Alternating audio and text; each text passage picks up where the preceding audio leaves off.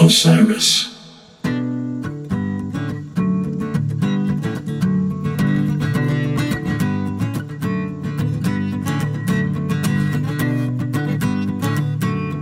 Hello, everybody, and welcome back to the Corner of Gray Street podcast. This is episode 86, and this is going to be our first installment of what we call convos on the corner. You all may be aware of concerts on the corner, we're going to start calling our interview episodes convos on the corner because we're cool like that.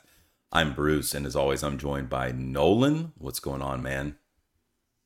Not much. Just uh, ready to talk to our special guest here, Bruce. This is a, a big time episode that we have been uh, really excited about. Yeah, absolutely. And and I mean, let's go ahead and get into it. I want to welcome Mr. Brian Calhoun. This is the father of Rockbridge guitars and many, many other things, but that's how you may know him best. Brian, welcome. Uh, thanks for having me. It's nice to nice to meet you. Absolutely. We really appreciate it. And we're excited about this. We've been wanting to do this for a long time and just, I have no idea why we just didn't ask you sooner, but it, I guess it was the right time because you said yes. So we appreciate that, obviously. Um, but yeah, we're obviously heading into kind of the Christmas season here. So this is probably a big, busy time for you. Um, with all of the you know Rockbridge and all the side projects that we'll get into here in a little bit. But um, yeah, Nolan, I think first we want to get into a little bit of who Brian is, where he came from, and how he got to where he is today um, to form all of those companies that he has formed so far. Yeah, yeah Brian, why don't you tell us a little bit about yourself? All right. Well, you guys can you guys can lead me with questions, but I guess I guess it started. You know, I was uh, a guitar player growing up. Uh, you know, more in the Nirvana kind of things in middle school. It was Nirvana, then Guns N' Roses, then Led Zeppelin and classic rock, and then uh, then I diverged into bluegrass music. But uh, yeah, I just you know I love playing guitar, and I had this guitar teacher named Steve Hoke, who's the father of one of my one of my good friends, and he's this wonderful guy. I'm still friends with him. Um, very eccentric. Like he had he had one of those houses. You know, every neighborhood has a house with like bamboo and blue bottles hanging from the, and you know somebody's painted the rocks and it's got a weird fountain in the yard, and then it's surrounded by like you know fab homes and stuff. He was like that house, you know, like a wizard out, and he built instruments as a hobby. I, I thought it was amazing. I, I, I mean, I still remember the I have the first memory of like when he started showing me this stuff, and he showed me a mandolin he built. I was in high school, like eighth grade, and just like I was like, how'd you, you know, how'd you do this? It's amazing. And he built all these strange, like four-necked instruments and three-necked instruments and hurdy-gurdies and sitars and things he'd make up. And I just thought it was neat. So I thought, you know, I'm gonna make an instrument. And I started in high school, I actually started with a hurdy-gurdy, which I don't know if you've ever, you don't see those on the stage very, very often. There's, uh, but uh, it's kind of like a, like a stringed bagpipe. That's what it sounds like. And I, I never finished it. I'm, I'm to get back to it. In fact, you know, maybe I'll get Matthews is, you know, interested, so we'll see. But, uh, the, but yeah, I did that, and then mandolins, and and then uh, I'm rambling, but I I uh, like had some informal apprenticeships with local instrument builders. There was a mandolin builder and a violin builder, and I was doing those.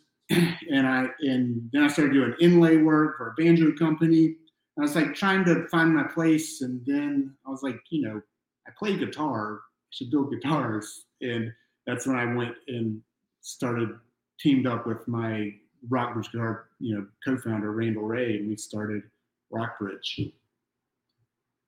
So you must have had some pretty good guitar chops yourself, uh, because you went to Berklee College of Music, right? What was that uh, that experience like? It was for me. It was miserable. So I, I grew up in Rockbridge County, Virginia, in mm-hmm. called Lexington. Very, very, very small. I think I think the population when I grew up there, of like including the two colleges, was five thousand people or something crazy like you know. So then all of a sudden, and I put and I and I got so into bluegrass music, and then all of a sudden I was in Boston. I don't know how they let me in because uh, but but um yeah, it was awful. You know, people everywhere. Know, we had heard of bluegrass.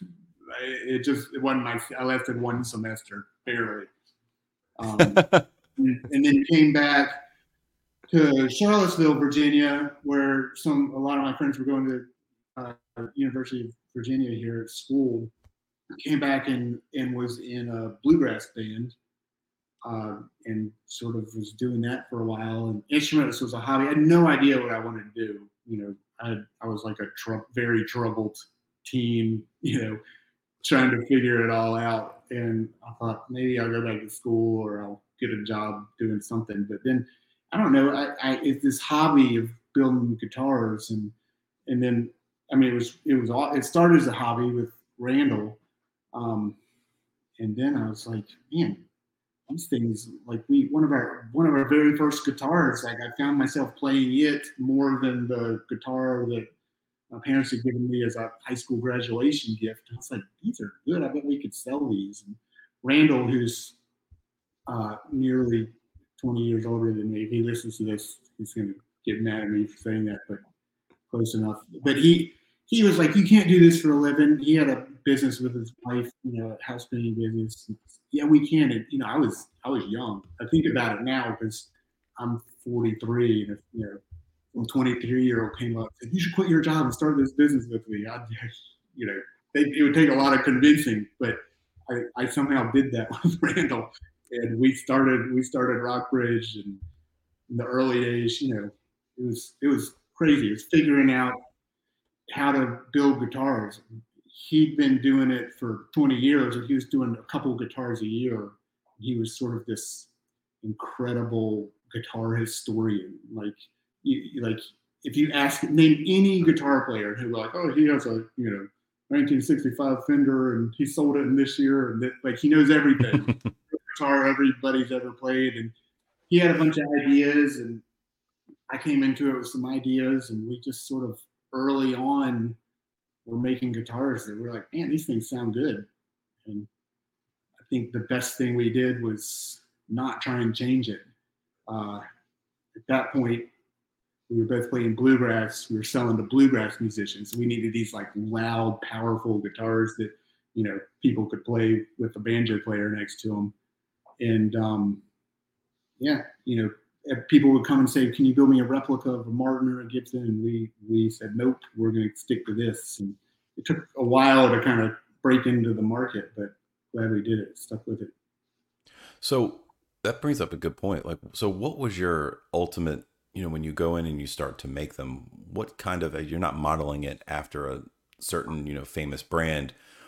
What were you pulling certain things from well we like this about the martin. It's got this certain warm sound or over here is you know the taylor has this and it's more crisp whatever it may be what were you pulling um, or you know what was inspiring about some of those other you know already established brands that you may have learned from before? Yeah it was exactly that. It was things we liked about martins things we liked about gibsons you know things we kind of tweaked. I mean really I mean, Randall already had a lot of ideas coming into it, and really in this first kind of dozen rock bridges we made, which was you know took us over a year, we we kind of honed in like this is what we're gonna do, and they you know workmanship wise had a long way to come, but sound wise, you know, we kind of found something and stuck with it right away. And at that point, you know, still it wasn't like this is going to be my living. It's just we like doing it, and it's going to be the side biz. That's awesome. Well, I mean, it seems like you've always been a good salesman. You've sold uh, Randall on joining you and making these. Um, so you mentioned Rockbridge County. That's where the name comes from. Um, where where are you guys at now? Um, rather, you're a four man shop and produce 60 guitars annually. Did you kind of, I guess, when did it evolve into into what it is now. I think you yeah. started in 2002. So how did you get from from there to here? Yeah, we're. I mean, it started slow. I mean, the first I don't know six years was just me and Randall. Kind of like we both had other. We still involved with his business, and I was still doing sort of playing music and side gigs in instrument building mainly, but you know, trying to figure out what I was doing. And um, I don't know, we we just sort of slowly started building more guitars and getting a better reputation. I was doing a lot of going to festivals, meeting artists, you know, as a like, you know, as 22 or whatever, and I'd go up to these, you know, grown ups and say, "We check out this guitar my friend and I made," and wanted to see it. And I mean, it was a lot of that. And then you'd, you'd sell one, and then I'd figure out who their friends were, and I'd go and I'd say, "So and so just got one of these. You want to try it out?" And it, like, you know, you sort of start getting a reputation when you get these players endorsing endorsing your stuff. I mean, and by endorsing, I mean literally just playing them. Um, and then we, oh, and the whole time we don't really talk about this because it's complicated. I was in Charlottesville and Randall was in Lexington. Like it, we have the the most like it's not we don't run an efficient business around here as you know, far as like a business place. I mean, I was building parts, he was building parts. We were driving and meeting halfway, like once a week. At that point, with like a guitar neck and a fingerboard in the car, and we'd trade off and eat at Subway, and you know, we'd do that once a week. And then so we did that for like five years, and then the next guy that came, Adam McNeil, was one of my friends growing up. His father came from uh, was a great woodworker, and Adam had all these crafty skills, and uh, wasn't a guitar player, but was just like this incredible workmanship. And he came in and man, just you know, really helped us get these things looking looking good. And we started doing it with him for a while and then he was working with me in Charlottesville. And then it got even more complicated because I moved to LA for four years. And and we, I mean, again, not how not how I would recommend to anybody how to run a business. Um, but I was out there like meeting artists and I don't know, sort of growing the company and trying to still trying to figure out what I was doing. But um, we we made these big insulated boxes. I mean, these huge boxes with like you know that foam that you build houses with. We got the two inch kind. We sort of built it around these boxes so you, you know you could jump on one, it wouldn't break. And once a month, we'd ship these giant boxes. I was in Holly, I was in Hollywood.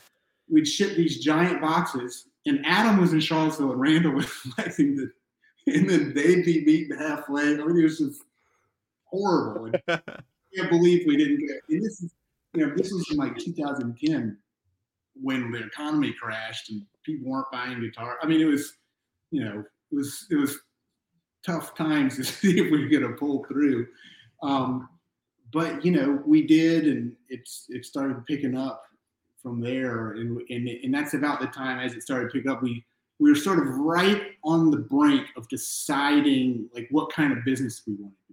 You know, there was three of us. We were getting a reputation. We had some some you know pretty well known artists at that time, um, and it was like, are we going to grow, hire a bunch of people, and you know start like becoming a real company? You know, where where I mean, at, at some point you sell through dealers, you know, and then you grow and you get bigger, and that was sort of appealing.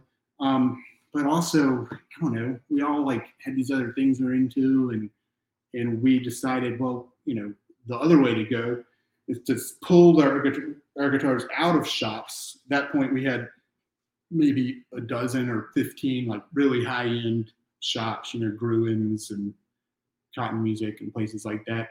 Um, we, we pulled our guitars out of those shops and said, we're just going to do custom orders. And we got, we were getting enough orders that I, you know, I, we wanted someone else. Got another one of my friends, Jake Hopping from who I knew at Berklee he'd been in a touring bluegrass band since the Berklee years. So for 10 years, you know, he was traveling around the country. They won IBMA awards, you know, they, and he was living that sort of road life and wanted to change. And he hadn't done any, uh, a ton of woodworking, but he was like a tinkerer, you know, like good at setting up good inch already, like really good at just sort of figuring out new jigs. And, you know, he came on, he was sort of a great compliment to, to our team. I moved back to Virginia, and um, that you know that was that's how we had it. So now it's the three of us, Jake, Adam, and me in Charlottesville. And the shop is currently in my basement. I'm in my office now. So downstairs is a guitar shop. Randall, who is a complete hermit, lives in Lexington and maybe sees a person besides his wife, you know, once every couple months.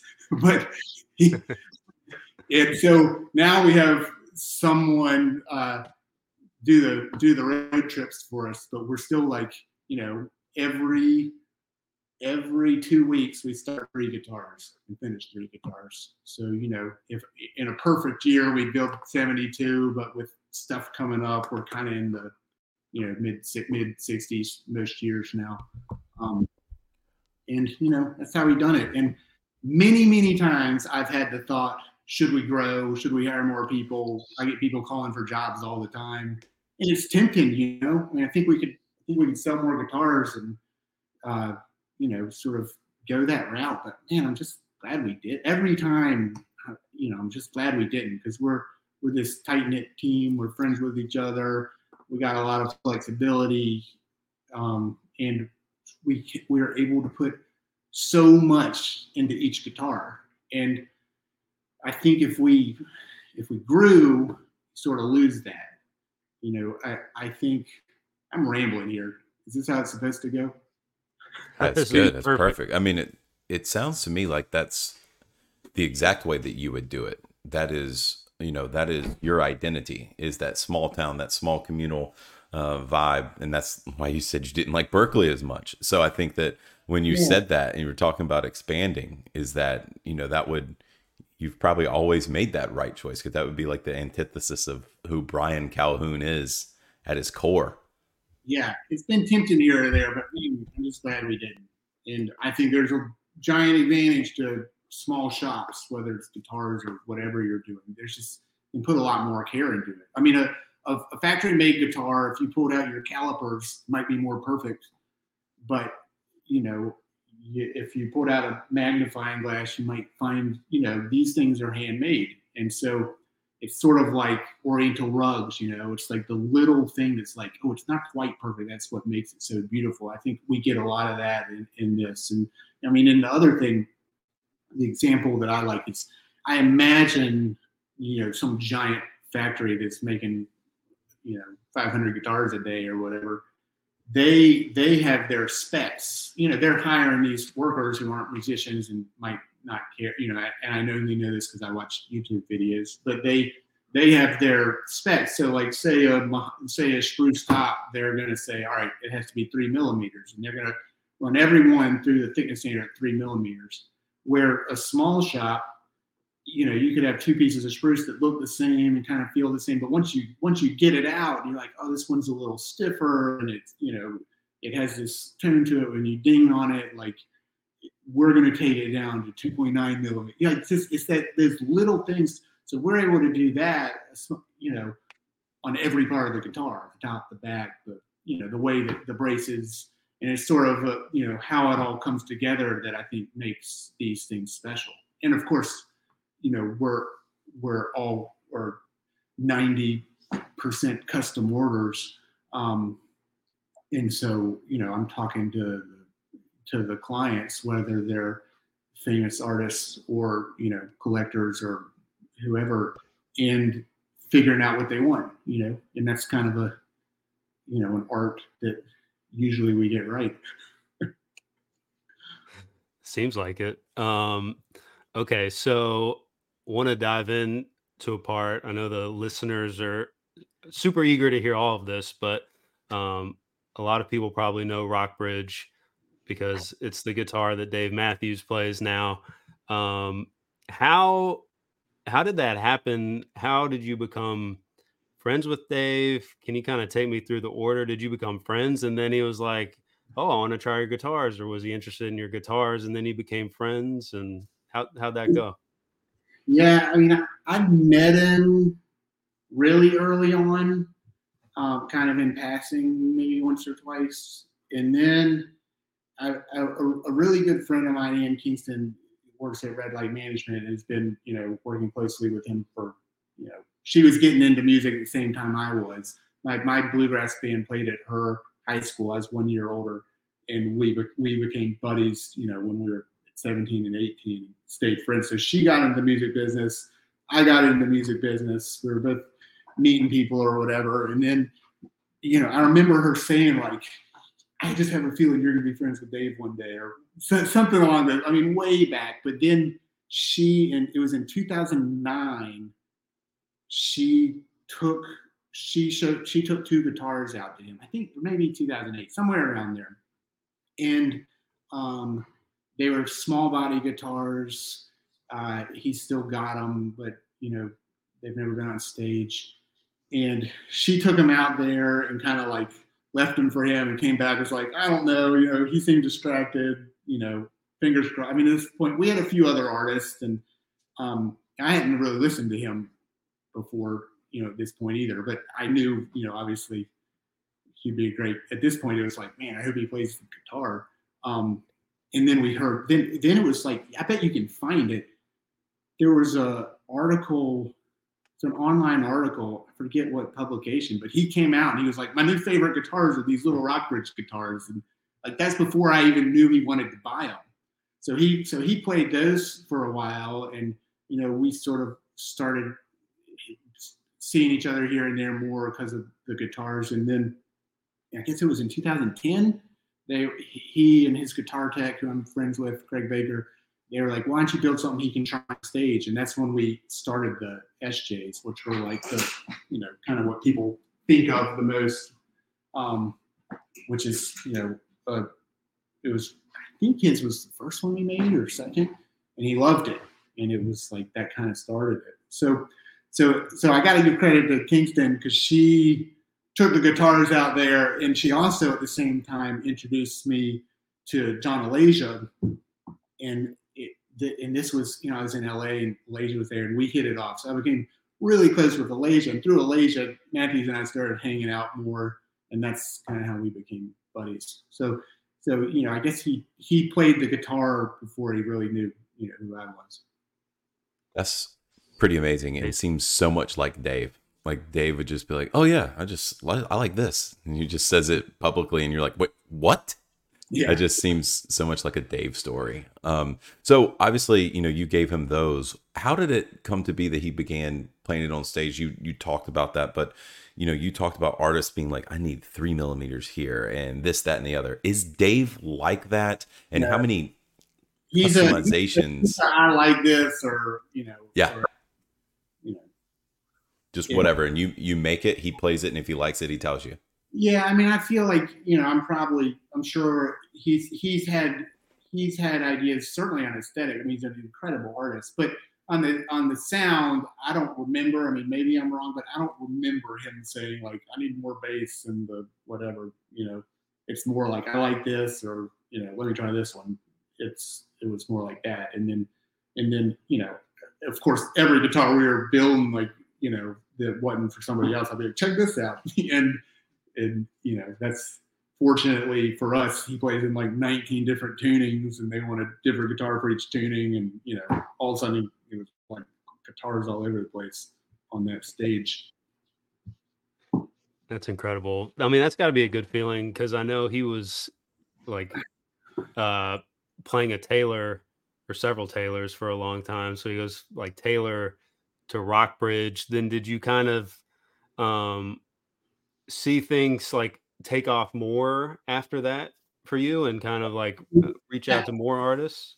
Absolutely. You know, I don't want to, you know, I would never. He he's helped us. I mean, he's helped me obviously with all this other stuff so much, and not just by like, you know, the getting the word out. I mean, he's a smart. You know, he gives me ideas on things but yeah, yeah, I mean, big time. I mean, I think, like, just for instance, he played it. Jason Mraz saw him play it, got in touch with me, and then we built Mraz some guitars, and then he Mraz played it on some late night show. Richie Sambora from Bon Jovi watched the show and was like, "Man, I've never heard acoustic guitar that sound that good on TV." Sambora got, he got in touch. He bought all these guitars, and like it just started. you know, it. And Dave wasn't our first artist, you know, but we've been I've been building guitars for seven years at that point, but it it made it easier, and then you know, it was just sort of a once you get a lot of people, then you you know they they it just sort of did like that. And then the other thing I did that really got us a lot of artists. So if we were, you know, back in those days, we were probably building 40 guitars a year. Um, this we would build maybe 75% of those were custom orders, but then we'd build the demo models because I needed guitars to show people. If like Sambora said, let me see, I mean, literally when Sambora said, let me see a guitar, I brought like nine guitars to his house. He came down, you know, played them all. In fact, the first one he picked up was over there. And he and I I thought just because he was an electric player, I like set it up with super low action and light gauge strings. I mean, he picked that thing up and was like, I mean, it was buzzing. It sounded absolutely terrible. And I, and, and I was like, oh, I did this all wrong. And then he goes, that's the best fucking guitar I've ever heard. And it was like, I was like, really? You know, he bought all these guitars and I forget what I was even talking about. But, but oh, yeah. So what I did is we had these demos. I started lending them because I realized there's several times where I would get in touch with an artist, you know, through uh, my friends, you know, whether they be musicians or people in management, or you know, I'd get an opportunity to sit down with some artist, and you go sit down with these people, and a lot of times it's like before their show, and they clearly don't, you know, it's stressful. I got like 15 minutes to try and sell some famous person a guitar in a like loud room with you can hear drums sound checking out here, and it's like, you know, so we and and I realized that that that is a terrible, you know, percentage that you're gonna like. Every these people are used to everything, want something from them or whatever. So I started to do is I'd I'd bring a couple guitars in there, and and they sort of pick them up. And if I sense that they like something, I'd just be like, "Hey, do you want to uh, you want to borrow that so you can try it not here? You know, y'all get it back in a month or trade." And and we and that started that was really good. So I started having musicians all over the country borrowing guitars and taking them on tour, and a, a lot of them. I mean, like Warren Haynes borrowed a, a couple guitars, and then he'd be then he was he was very particular. He'd be like, "I want a little more of this or a little more of that," and I'd be like, "I wouldn't just get the guitar back and let that go away. I'd be like, try this one," you know. And he borrowed guitars for like two years, and then he did um, an acoustic album up in New York. And I went up there. He, he, was like, "Man, can I, you know, check out some more guitars?" I went up there, and he ended up using seven Rockbridges on that album. And then after the album, he finally he bought three of them.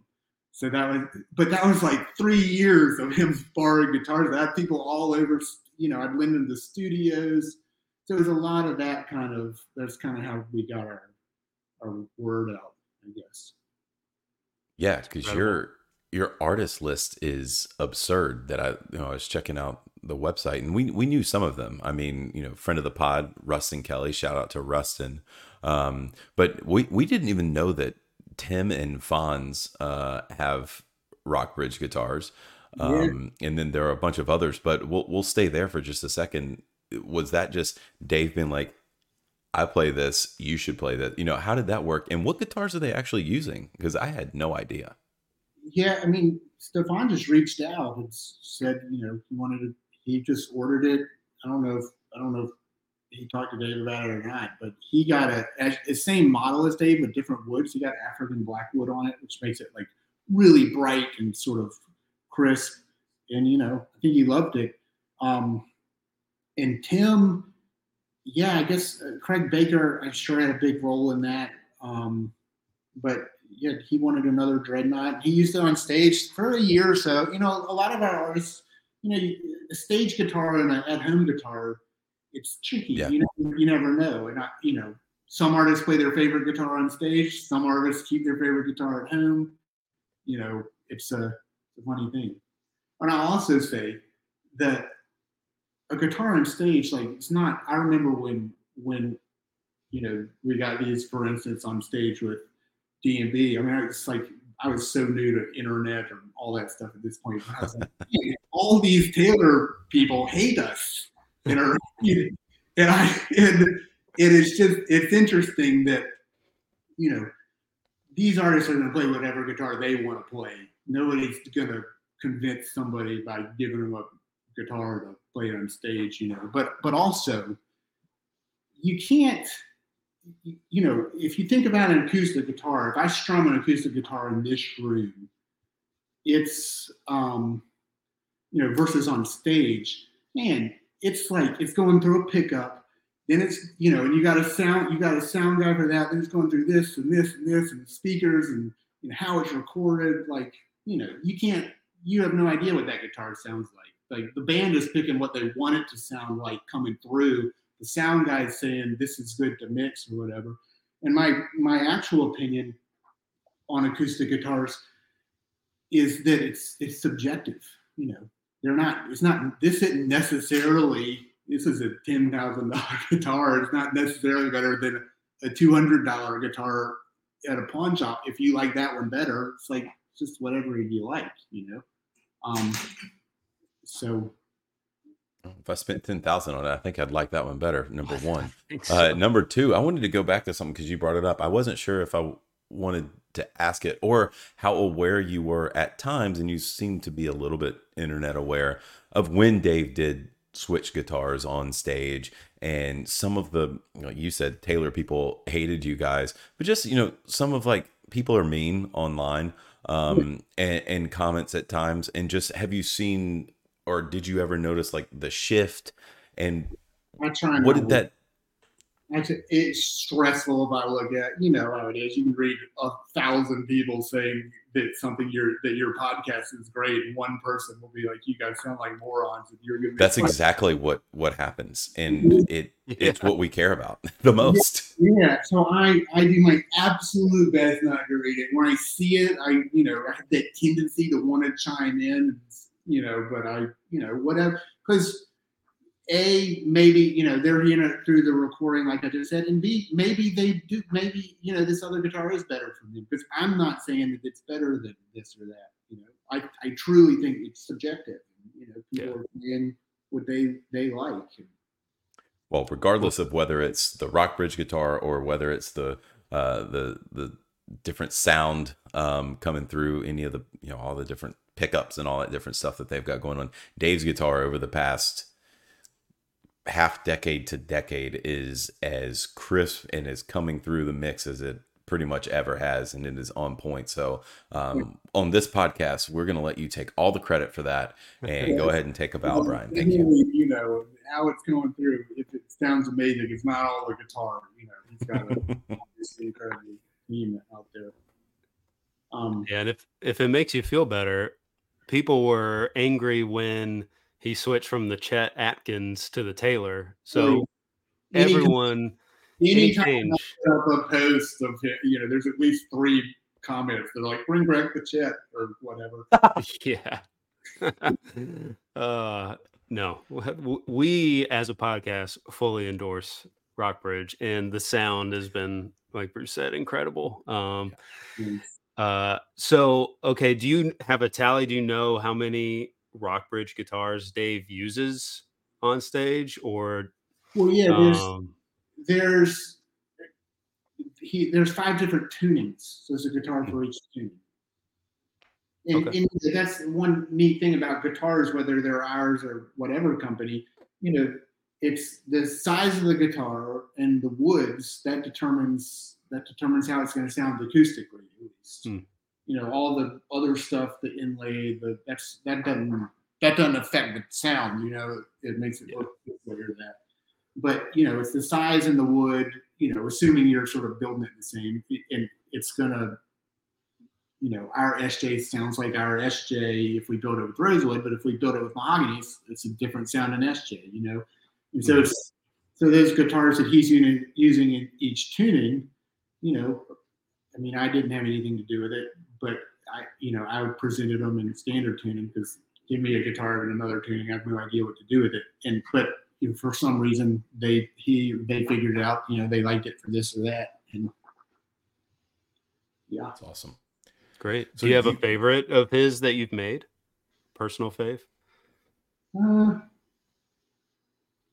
I don't. I don't know. You know, I tend to like smaller guitar. I mean, I know that everybody wants the SJ, but I personally like. I play guitar like slouched on a couch, so I like the kind of that very first guitar I got back. You know, before he was playing on.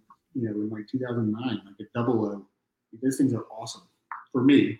But Love it. You obviously, you know, we're talking more about kind of the business relationship side between yourself and Dave and, and other artists and things. But, you know, as many DMB fans know, you guys have a, you know, personal relationship as well. Um, you know, everyone knows the the infamous slap videos and and all the other things that you guys have with that, that have been out there about you guys, you know, just hanging out. Um, I think y'all have a couple of videos of playing guitar, which by the way, a couple of those things that you and Dave are playing on guitar, that needs to become songs on albums and stuff. So, you know, put that in his ear. Um, but was what's it? trying to get him, you know, I was teaching him bluegrass and he liked it. But I tell you what, you know, he'll pick up a guitar and be playing on a couch or something. Many times I'd be like, you know, go try and play. I can't play with him. I have no idea what he's doing. I don't. I can't recognize his chords. I have with them. I'm like, I, I can't follow him for two seconds. So the only thing I've ever played with him is when I teach him, you know, fiddle tunes from my bluegrass days. Well, they're awesome. So get, you know, continue to do that. Just anytime you come around and just and just stare him down so it gets in his ear. Um, but what what's it like kind of being able to, you know, kind of shoot the shit with Dave and just kind of be you you've become good friends with him, obviously, and you know, without obviously going into too too much there, but you know what what's it like having more than just a business relationship with one of the artists that obviously is you know essential to the Rockbridge brand?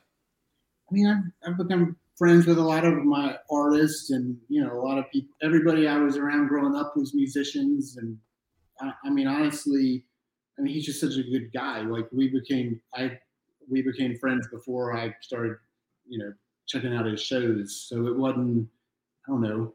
He was, he did. I lived in L.A. and met all these like, you know, sort of L.A. musicians. He's like just a down to earth, wonderful person. It's kind of all I can say. I mean, just such a good hearted guy. All I can say about it. Yeah. That's what it seems like. I mean, Yeah. just yeah, obviously we're huge fans and just have idolized Dave for a long time. So it's good to hear from someone else that he's uh, as nice as we all think um, think he is. Um, A, a role model, man. I mean, so good. Yeah. so good person to everybody that gets close to him. yes, absolutely. Um, did you ever, I mean, in your wildest dreams, think or envision this um, for your company, or you know, when you were dropping out of Berklee, like did I mean, it's got to had to have been a, a wild ride to from there to here. No, I haven't. And I mean, I, you know, as you know, I start all these other random things. I still don't know what I'm going to do for a living. It's kind of how I feel about it. 'Cause, I mean, Rock Rockbridge is perfect, and we don't want to change it. Nobody in the company wants to change it. Like we're, you know, we're busy, but we've got flexibility, and I mean, I don't know. It's really nice, but I definitely, I don't know. You know, you, if you plan on something, or I would get down. One thing I did notice that I that that I you know anytime I meet an artist whether they're a musician or or you know they paint or they write or whatever they do like I have this huge level of respect for them no matter how successful they are because I, I do something that I've that I've noticed and that I don't like and didn't like is early on when I dropped out of school and I was still sort of at the age where everybody asked me, you know, where I went to college and I had to tell them I didn't go and um, you know, they what do you do for a living? And I'm like, I build guitars. I mean, they'd be like, oh, you know, my granddad builds birdhouses or whatever. Like I could just tell they didn't take it like I didn't have a job, you know. And then all of a sudden it's perception. We get these artists, whether you know it's Dave or somebody else, if they if they like them, and I could say, well, we build a, you know, if you always get it, who'd you build guitar? Who have you built guitars for? And early on, it's like all these bluegrass people that I liked a lot, but they hadn't heard of. Um, and you name them, and they'd be like, you know, and you could just sort of feel the like, gosh, they didn't respect it. Where all of a sudden you can name somebody, you know, uh, famous, and they're like, you know, they they they light up, and and all of a sudden it, they like it, and it's like it's not fair. And I think about that with like people playing in a band at the coffee shop. I mean, they've put so much work into it, and they're so good, and like, you know, but most people are sitting there drinking their coffee, not listening to them. But if that person all of a sudden had a number one album, people would go, "Oh, you're amazing." It's like it's not fair, you know. And I really think about that when I think about other artists. And I mean, I've dealt with it. I mean, in my other businesses, man, like when I would tell people I make board games, I mean, dude, people would look at me like I was a complete idiot. But if I was like, they're selling in Walmart, it's like all of a sudden, I mean, that's not fair. You know, that game was just as fun before we sold a lot of them. Our guitars sounded the exact same before we had famous people playing them. You know, it's just not it's it's not fair. So um I don't know. So I've never been a huge like starstruck person or with these different artists we work with. You know, if I meet somebody like I want them to like the, the instruments, or if I meet somebody in my other lines of work, I want them to like what we're doing. But it's, it's never been I don't know only time I was a little bit starstruck that I can remember is when The Rock came to my house. But he's not he's not a musician. And I think I was more I think I was more like I had a small arm complex than I was starstruck. Because man, he's a, a, beast. I felt like I, I, I, felt weak for the next two, couple months. Did he um, buy a guitar? Yeah, he bought our. Oh, two, yeah. We built him our 200th guitar and he was there for hours. And he like picked out his wood, and he was so nice, and and he um, you know, he was like very into it, and and you know would text me. He we inlaid part of his tattoo on the guitar. So oh, that's cool. I had just gotten a cell phone. You know, it's just figuring out it, how to use a cell phone. I'd get like a text, and it was you know the Rock's nipple with like chalk circling the part of the tattoo he wanted. Um, that was that's a good wow. uh, segue right there because because you're a professional. I wanted to ask about the custom inlays a little bit because they're pretty incredible, especially if um, you know we've seen obviously the ones on Dave's guitars and a couple of others. But when I was clicking through, you know, on your guys' website, there's a bunch more uh, photos on there, and I think you've posted some on social media as well. Uh, but so you're a little bit of an artist, number one. Um, and like number two, just talk a little bit about that. Like, you know, what, how do you plan that out and how does that process go uh, to be able to do that? Is it kind of like a tattoo artist where you draw it out first and then you do it on the guitar? How does that work? Pretty much. I mean, every inlay you see, first of all, keep in mind somebody else's, like it was built for somebody. We're not just like putting inlay on the guitar. So it's sort of somebody else's idea or concept. Mm-hmm this or that, and I'm working with them. Um, but I, I don't know. I always liked it. Like in, inlay was sort of big. Like when I got started, like before Rockbridge, I was doing inlay work for like like those sort of traditional instruments. It was more common on those. So we do like big ornate inlays on mandolins, and then I got that, that job doing custom inlays on banjo work. I just I like it. It's just like I don't know. And now and now I mean, I'm pretty removed from like the day-to-day building process on Rockbridge. Um, the really the only thing that I consistent, I mean, I'm I'm talking to the customers and you know doing other stuff, but the only thing that I'm doing consistently on the guitars, I mean, I get in there and set up the guitar help where where it's needed, but the the other three guys, you know, are are amazing. If they all quit, you know, that would be our last Rockbridge probably. that um, that I still do the inlay, and I just I just like it, man, because you know these other companies that I have in Rockbridge, you know, you're like it's hard to like. I remember when I, the first decade of Rockbridge, you'd like start with some materials, and five hours later, like you changed it, you like built something, and it just felt so satisfying. And inlay work's still like that. You get these little pieces of shell and you know, you cut it out and put it in the guitar and you like feel like you've done something where, you know, with a lot of jobs, like you can't, you don't have that tangible, like, look at this thing I did. Uh, and so I just, I don't know, still really, still really like it, the inlay part of the guitar. And it, yeah, it's like a tattoo, you know, customers. I mean, like lately, for instance, a lot of people have get, been getting their kids' artwork on guitars. Like to me, that's so awesome. It just sort of ties them to it. I mean, literally, the kids will like draw something with a crayon, and then I cut it out of shell, and it like looks Picasso-esque, and I don't know, it's just it's awesome. We get we get all kinds of weird requests for inlay and you know, this and that.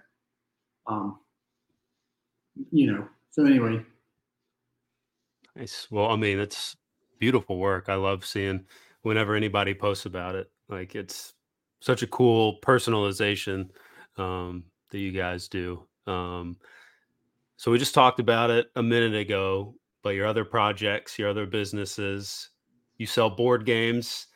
You don't just sell board games. You created Chick a Pig, yeah, which we both love.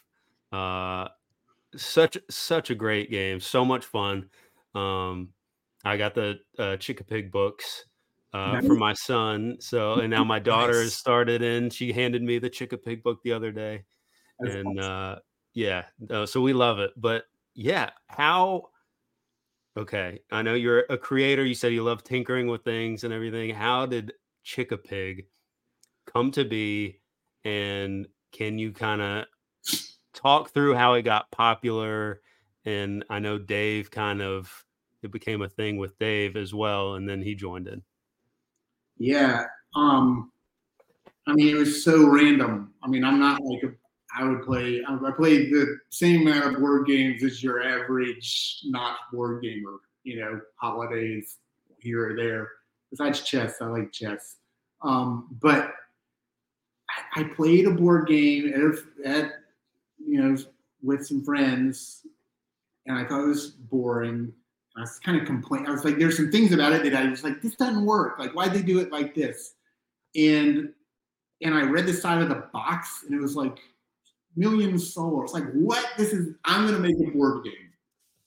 And I just sort of started thinking about it, and I don't know. It, I mean, it went. It was like several months later. And everybody thinks everybody's always like, "How high were you when you made Chick-a-Pig?" Nope. I was I was driving down the road and I was like, I wonder if that, you know, if this piece did this and this piece did this. And I sort of had this idea and I went home and I got a chessboard and little paper pieces and I was like, well, that's not enough squares and a cardboard. And, and it was like, I don't know, a couple days later, I, I had this thing and, you know, it was like characters and I made one, like little Play-Doh and yeah, I, I took it to a couple of friends' houses, and two two of the first groups I took I took it to. Well, one was Ian Kingston, who got me, you know, who I talked about earlier. She was she's been a massive help in every area of my life over the years. I played it with her and her her husband and uh, kids, and she was like, she was like, oh my gosh, you you know, you need to do this and you need to write a book and you need to, you know, she was sort of my my cheerleader. But yeah, one of the earliest scripts was was Matthews and some of our other friends, and they were like, I think they thought I had made it a long time ago. You know, you can watch that Wal- that video Walmart put out. It's like a great little overview on on Chicken Mhm. We he interviews with me. Um, but I realized like everybody wanted a copy, so I was like, okay, I made three more.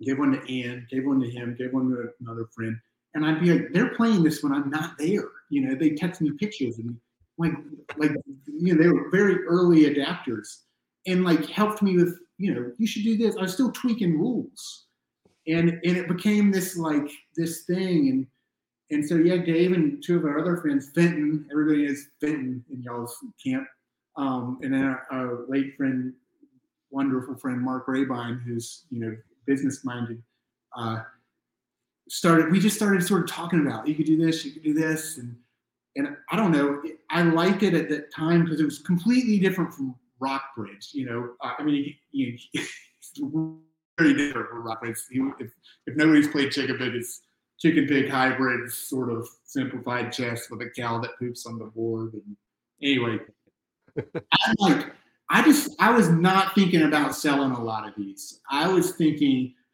I like I wanted to figure out that it worked. I thought I'd make you know 20 of them for our friends. It'd be our little thing. But I like then then I was and I so I did and then I and like I would find out so and so wanted one. I mean, there's some guy played some guy was like bought one. I was like, I'm done making Chick-a-Pig. I need to track this guy down because he's like, I'll give you three hundred dollars to make me one. It's like, really? you know, so I was like, okay. I mean, I barely knew this guy, so I made him one, and I started to. Then I just started liking to make it because I wanted to figure out how to make a lot of them. You know, this is nights and weekends so I was like, instead of the first ones where I like he I like took a sharpie and literally cut out wood circles and drew the swirl on the cow poop. I like figured out how to stamp 50 at a time. Now I like hired my I would my mom was helping me make parts and I was paying a couple other people make parts and then you know I'd like call a box company to make me these these things and call this company to make me these things. I was sort of piece hiring this couple people around to piece them together. And I thought I'm going to sell these at the farmer's market. And we just sort of started making more and more. And it was really, I mean, it was the encouragement of my friends who were like, you should turn this into a business. And and at that point, at that time, uh, you know, you started doing research. Every single board game was launched on Kickstarter, and and I didn't necessarily want to do a Kickstarter, but but it was like this is it's not it's like I, we had the idea. It wasn't like give us some money we're to go think about this. It was just like let's see how many of these we need to make. And so you know we uh, you know we did that with you know dave was a partner along with some other friends and you know he helped put it out and i think we sold like a thousand games uh, and we sort of thought, I mean, that was that seemed like a lot. Like it was a lot to figure out how to make those. And then I, I like was working with some local companies and this and that. Um, but that wasn't like going gangbusters, you know. But then I got a what it did is it, I caught the attention of um, Buffalo Games, actually not through Dave, but through John Wayne's son, Ethan Wayne, who sold a guitar to he he knew a guy that was like licensing, worked in licensing with John Wayne, and there was some casual conversation where he met this guy from Buffalo Games. And he's like, "My buddy's got a game. You should check it out." And that the guy called, called and was like, "Hey man, we sell games in Target and Walmart. Like, you know." And and man, yeah, we so we sort of started planning with them, and all of a sudden ended up like doing a, a deal with them. And I mean, they were like, you know, it went gangbusters there for a, while.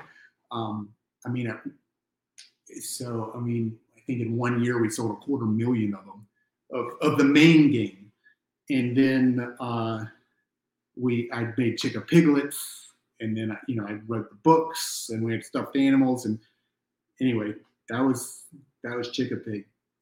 Um, crazy. And now I've spent the last sort of I, have never really talked about this on on any interviews, but when COVID hit, we kind of like we lost our listing in Target and Walmart. It sort of the game sort of died. I mean, I built this whole grassroots thing with that game, you know, playing them in bars and these big boards, and it's and then when COVID hit, I don't know, just sort of Target and Walmart are tough, man. Mass retail uh, I mean, I'm, I'm going through it again right now.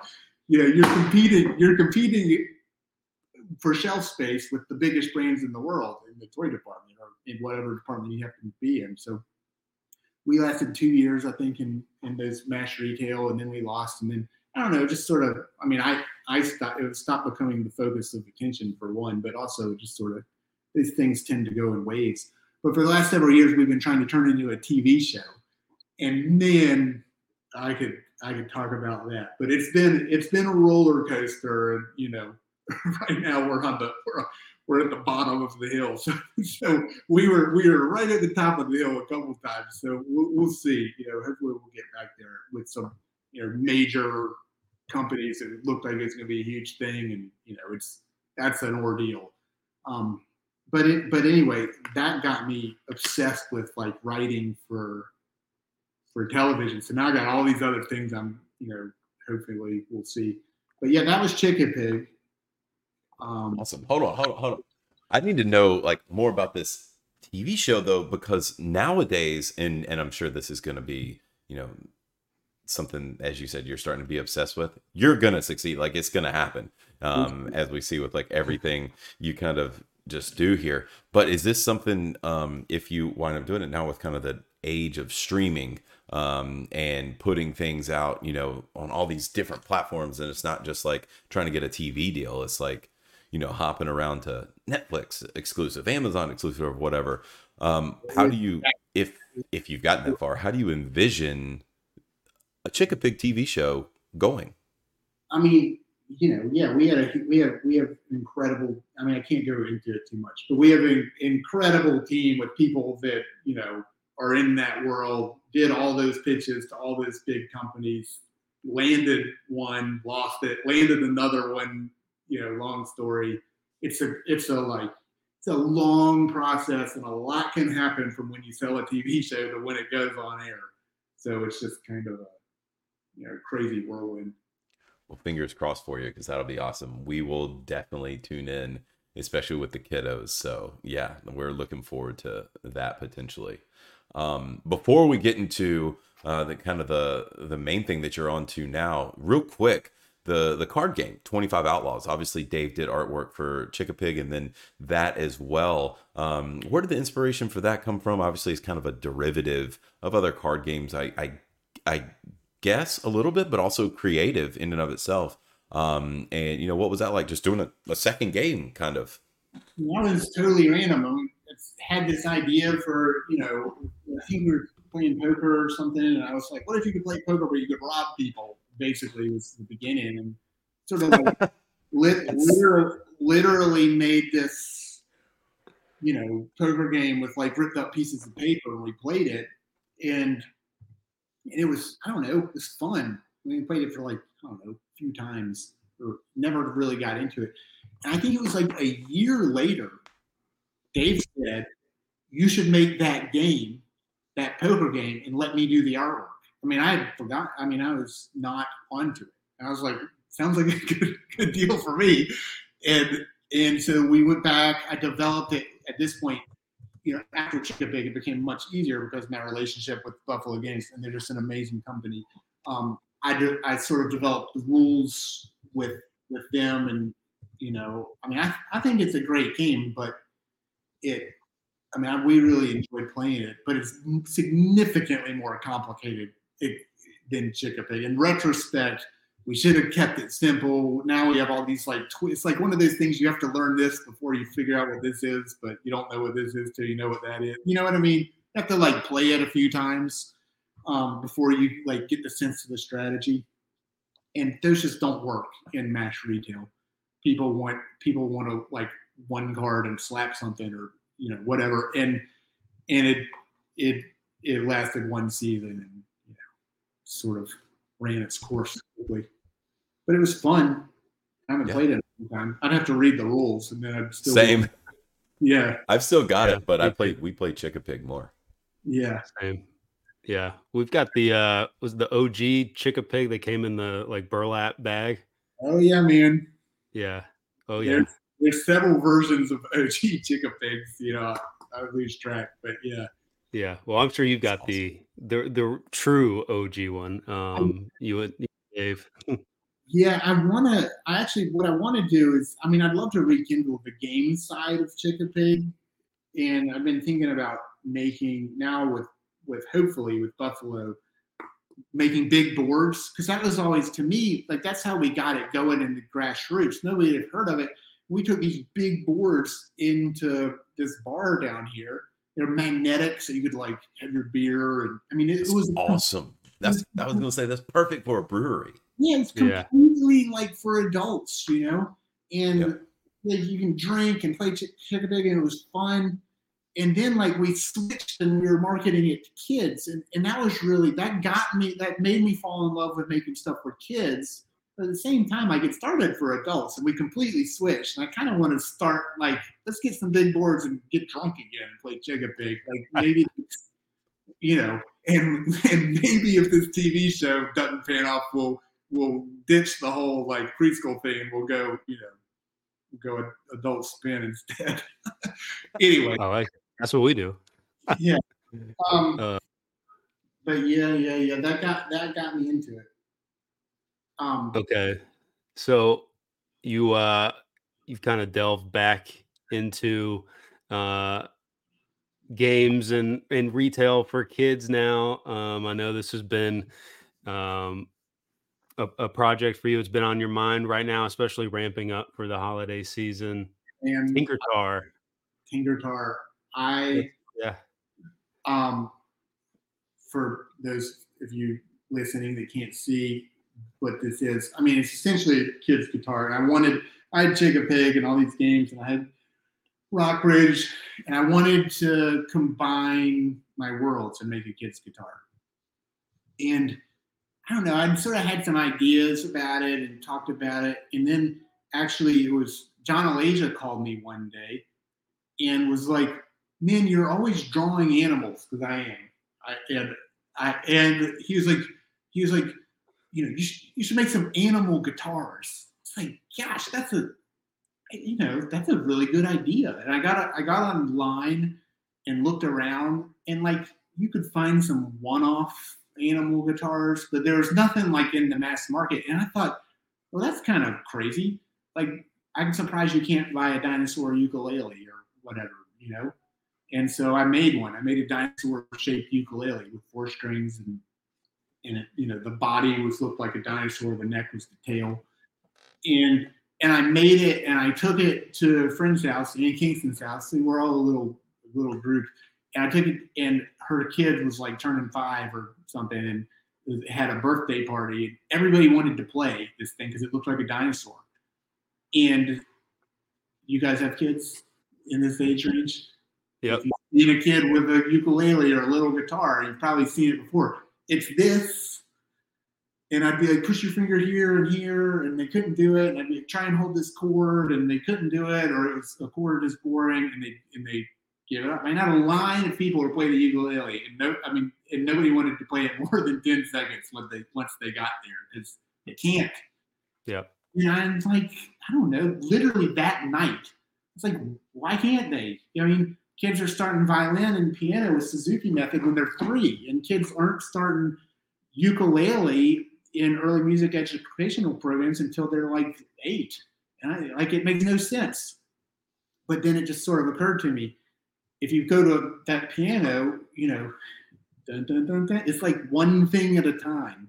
And a, in a violin, even though it's got four strings, it's got an arched fingerboard. They're starting with melody lines. They're not starting with a chord. They're starting with one thing at a time, melody lines.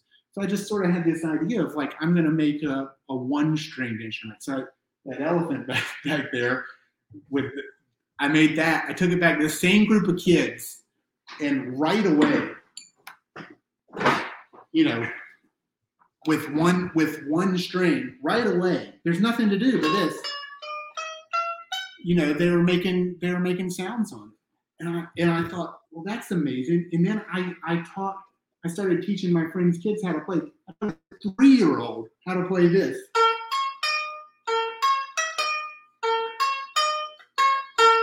Free. And, and you know, you could learn all the little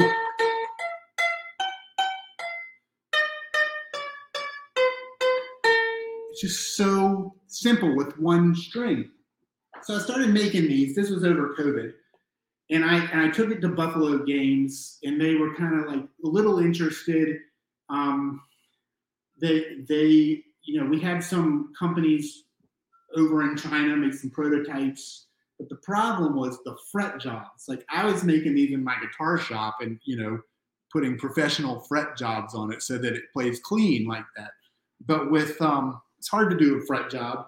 And, the, and if you're trying to make something that's affordable, like they're coming back terrible. Like you know they do this every other fret. They just weren't. It just wasn't working, and we were sending back, and it just and it just sort of fizzled out.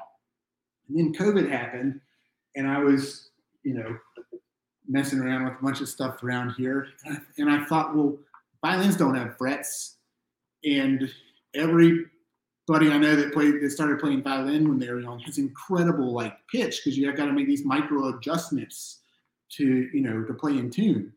And so I made a, a fretless Tinkertar, and like right away, you know, it's a little plunkier, but like right away it sounded good. I mean, I literally drew in the position markers with a sharpie, and then I started I working with some local companies, started printing the fingerboards, and now you can print this color coded numbered system.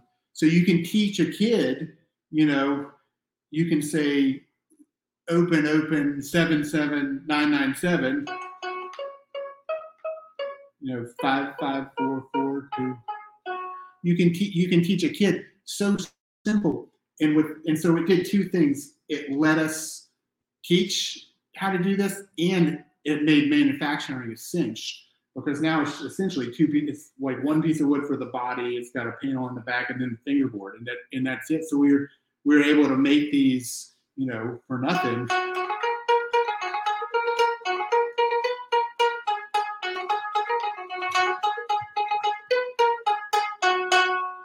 And man, I gotta say it's crazy because these kids, I mean, I've seen it over and over. Parents will be like, oh my, you know, I bought this little guitar for my kids, they can't play it.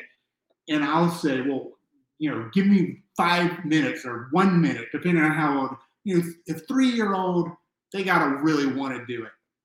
A six year old, they're going to be able to play a song in under a minute. And, and it's like, yeah, they could maybe learn that on a real guitar, but it's going to be, you got to have dexterity to get it there in between the strings. This is just so simple that once you learn melody, they, they did it over, they do it over and over again. And so, I mean, I, you can tell I believe in this so much. Like I see it work, you know, we're, and we're out in the big stores right now, and it's like that scary thing I told you about, where you know you never feel like you're selling enough to make the, the people happy. But but I you know this one I feel like even if it doesn't succeed there, man, it's like I hope it grows because I'm getting all these music education specialists reaching out. We're making a curriculum with Kaplan, you know, who makes curriculums, and we're going to try and get it into school systems because I'm like, you know, kids are playing a recorder when they're super young and and they they're not going to stick with it. But if if they can like playing a little guitar, you know, they don't re- you don't they don't realize it on one string, but they're learning. Even if they just do this, they're learning how to coordinate their hands. They're learning how to push the string down. They're learning rhythm. They're learning that if you push, you know, the the higher you go up the neck, you're changing the pitch and you know if they're old maybe they play it for for 10 minutes they already then they can you can do this you can go and you know those numbers and then you can pick up a real guitar and you can be like oh it starts on 12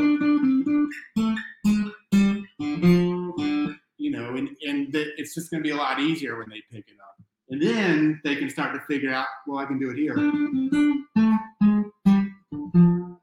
but it's it's like a balance bike, you know, easy easy access just to spark an interest. We don't expect people to play Tinkertars their whole life. Although this thing sits by my desk and I'm addicted to it and I play it all the time. But anyway. Well, Dave and Ruston Kelly play it. Yeah, man. I mean, you know, my friend, my friends have all been so kind to me and helping me get the word out. Um, well, we're just waiting for him to appear on stage. You know, maybe Dave will bring it out in Mexico for Dave and Tim. Yeah. Oh man, Dave E1 solo with the Tinkertar. Yeah, he's gone. You know, guitar. He had the the the what is the the Gryphon, the little tiny one, and he's got a ukulele. Yeah. Now it's time for a Tinkertar. I think. that would uh, awesome. That would, take, that would take some convincing, but we'll see.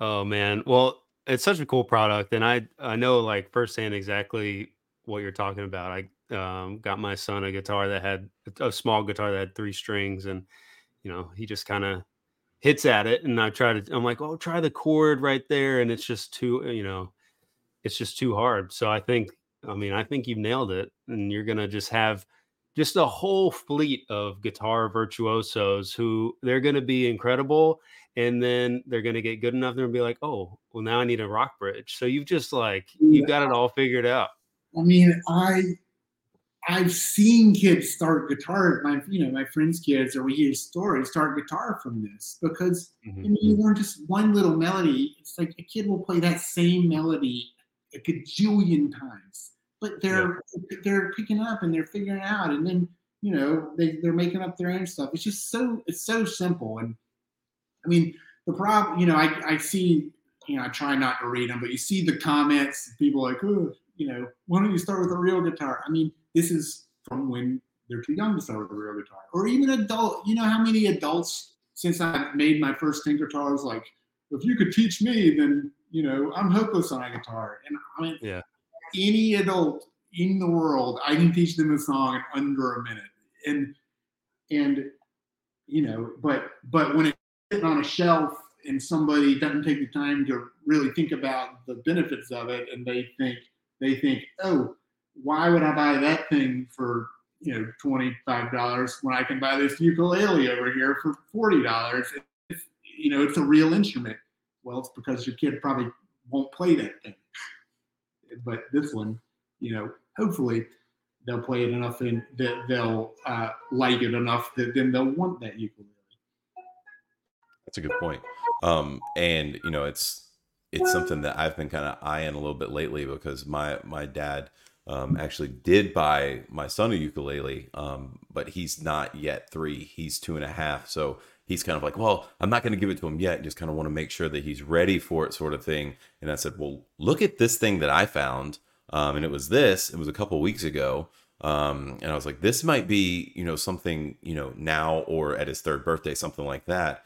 Um, in that time frame, that he can kind of learn that first.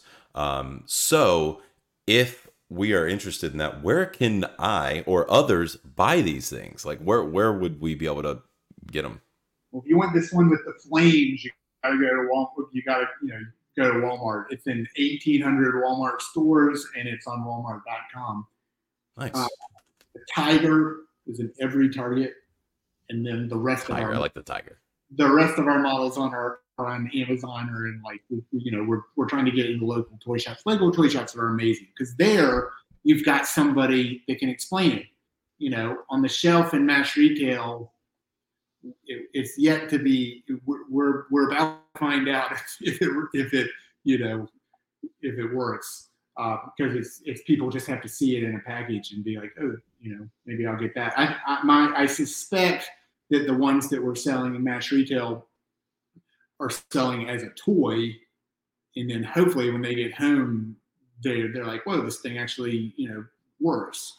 Um, you know, Amazon we're able to like link from our little you know videos because if you go you know we, you know we sort of just started but our tiny social media presence you can go and find these little kids that are like playing stuff it's it's so cool and it's starting to like roll in you know people I don't know you know kids I don't know lots of music teachers um, but if you if you just look up Tinkertar you should be very easy to find perfect I think that's uh I think Santa it's a great uh great gift for Santa to put under the under the Christmas tree. Um, All we got to do is get weeks. get Brian a, a, big white beard, just put on the Santa hat, and, and he's the one Santa's making those yeah. Tinkertars. His workshop. Um, yeah, exactly. Yeah.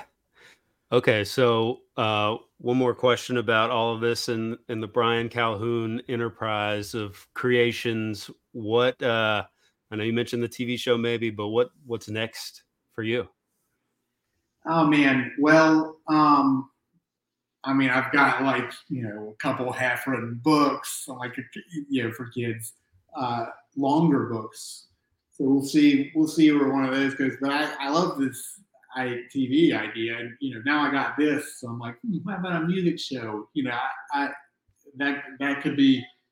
Who knows if it'll never see the light of the day, but that's you know, I might have several notebooks filled with ideas and that sort of stuff.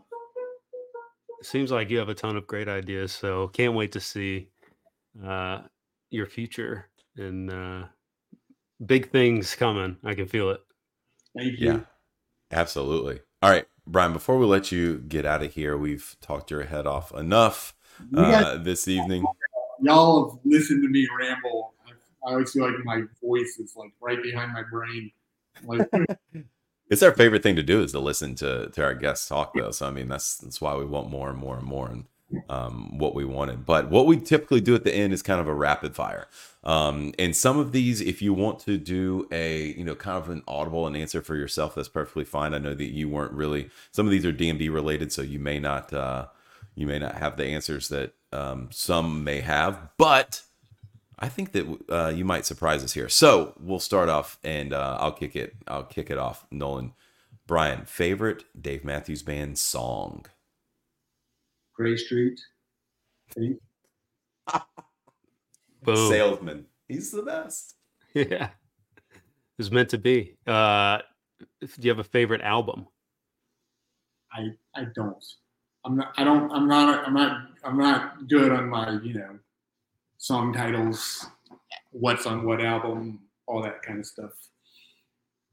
Well, how about you mentioned some of them before? Um, how about your favorite band? You know, obviously besides D- DMB, obviously. Um, but what's your favorite band, whether it be now or of all time, just in all of your entire life? Led Zeppelin.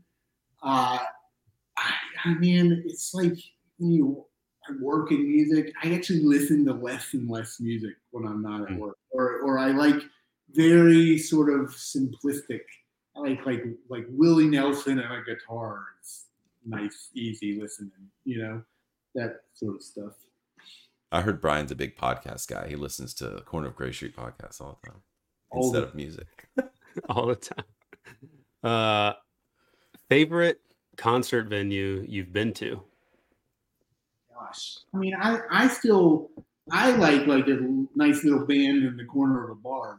You know, I mean, I feel I just still really enjoy that sort of listening area. You know, not too loud, so it's but I like I love local music. I mean, I like going to concerts, of course, but Downtown Mall in Charlottesville is your scene then. Yeah, Right. Miller's. right, that's right. So, um, okay. So, who's your favorite then? Your favorite guitar player of all time? Oh man, I don't know because I got my whole bluegrass side. You know, like Bela Fleck talked about a lot of bluegrass guitarists when he was on. Um, I can't remember some of the names, but yeah, he was. He loves them. those guys. I mean, I, these people I grew up with they are incredible that nobody's gonna have heard of. But um, wow, you know. Um, I mean, like growing up, I was a big Allman Brothers fan. I mean, you know, Jimmy Page, just that sort of stuff. Classic rock. I like it. Um, do you have a guitar, maybe one that you're most proud of making? Ah, no, No. I, I wish I could could have thought of something to make up fast enough to have said yes, but I don't think I, I don't I don't think I do. I mean, I'm I'm proud of like it changes, you know. We'll do Yeah. one this, we will do one for this person, and I'll be super proud of it. You know, we'll do one for that version. I'll be super proud of it. There, there's not one specific one, you know. I mean, it's it's a neat thing, man. Like we've done guitars. We did a guitar for a guy who's um his father had an old Gibson and and remarried and then passed away or, or, or like got something happened but his dad passed away and his, and his dad's new wife like you know didn't get along with the kids and sold it and it was like you know this guy i mean this guy was older you know he's probably 60 but he was like i always you know wished i could find my dad's guitar and so we made a replica visually of that guitar because it was a sort of a shape that we already used, you know, but with our stuff. And we drilled a hole in the back of the peg head and he put a vial of his dad's ashes in it. And I was like, I mean, that's a badass guitar. I mean, it's Wow. it's like the ones that sort of, you know, now we've got guitars that are 20 years old. We're seeing them passed down. It, like it's it's neat, man. These things are going to outlive us. So it's not it's not like one that goes to a celebrity. It's ones, you know, unless this they feel that way and it's like their thing. But it's the ones that like have a meaning somehow. You know. Great answer. That was awesome. Yeah, it, that is a fantastic answer. I kind of have a feeling you don't have an answer for this, just kind of, uh, but you, but you may, and you may surprise us. But if you could have just one artist, and it may not be a dream artist, it could be someone local, bluegrass, just whatever, um, to use a Rockbridge guitar and to come to you, Brian Calhoun, and say, "Make me a guitar," who would it be? That that currently isn't using it. you know, I, I don't know. It's tough. Well, I'd have I'd have to jump back to my childhood people. So it'd be like Slash, you know, or Jimmy Page. So, yeah, that, that kind of. Hell thing. yeah! So not Taylor Swift. Got it. she's great. Her too. Everybody, everybody needs a Rockbridge. Yeah, Paul McCartney, come on. Oh. Uh, well, uh, you know, I think that's that's about it. That's going to wrap up the the rapid fire for us. Um, so, you know, one more time, why don't you hit us with uh, with your your Tinkertar where we can get it and um, so some some details on Tinkertar and where we can follow and and find out more about it on social media. Thanks. Yeah, I probably that because there's several places to get it, and each place sort of has specific models. Probably just googling Tinkertar will be the best spot to go. Uh, we're we're on Tinkertar Music, I think, is our social media handle. Um, I don't run that page, but uh, I, I'm involved in it, and yeah, Sweet. Well, we'll make sure to uh, to post some of that on social media as well, and we will link to um, depending on how many different places sell it. We will link to at least some of those in the most common places to buy it for sure in the Yeah. podcast description. you know, don't don't say this, but where we need to sell it is Walmart. Amazon Amazon's crushing it. Walmart is like, are they going to take us next year? You know, Fingers Dude, crossed. they could put a We will- Walmart there. You know, Then you can find that link to the Walmart Tinkertar right there in the podcast description. You just look there right now. You can click right through it. Um, we'll put some of those in there and uh, also link those social media handles as well. Brian, where else can people find you and uh, you know your work, Rockbridge and stuff, social media or or elsewhere? we have a website that hasn't been updated in many many years. Um, but then Rockbridge Guitar, you know, Instagram is is sort of our, you know, it's it's eighty percent Rockbridge and twenty percent, especially around the holidays. It's going to be twenty percent toys.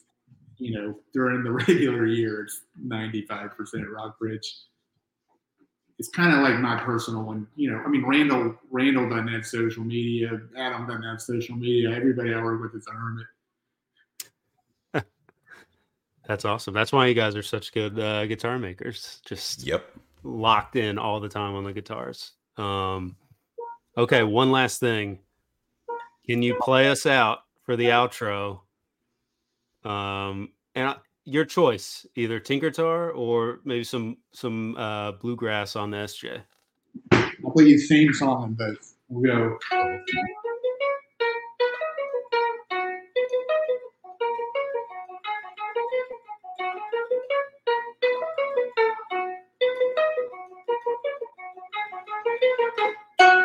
A Tinkertar. All right, now Brian's going to play us out on the SJ, this the Rockbridge guitar here, the beautiful one right in front of us. Thank you everybody for joining us this week. Thank you to Brian again for joining us, and we'll see everyone next time on the next Convos on the Corner on the corner of Gray Street. All right, I'll try and play that same song I played on the Tinkertar with my extremely rusty uh, bluegrass chops.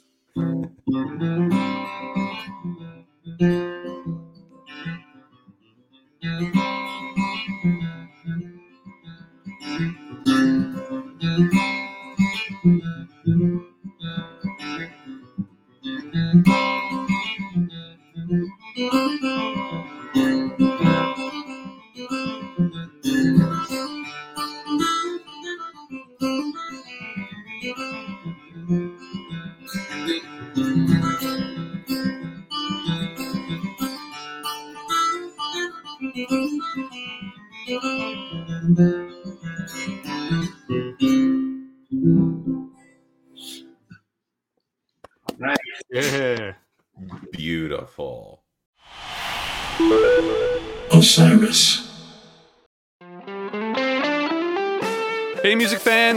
We wanted to let you know about Music on the Mountain, a show that will feature Anders Osborne, Dogs in a Pile, and Saints and Liars. This show will be directly after the Divided Sky Foundation's Fun Run at 2 p.m. on Saturday, May 18th at the base of Okemo Mountain in Ludlow, Vermont. The show is presented by The Phoenix, a national nonprofit organization offering support to those in recovery and anyone impacted by substance use to celebrate recovery. If you're running in the Divided Sky Foundation's fun run, you'll be automatically registered for the show. It's a family friendly event, and all proceeds from ticket sales and other donations benefit the Divided Sky Foundation. Visit Music on the Mountain, that's musiconthemtn.com for more info and to get tickets. That's musiconthemtn.com. Hope you enjoy.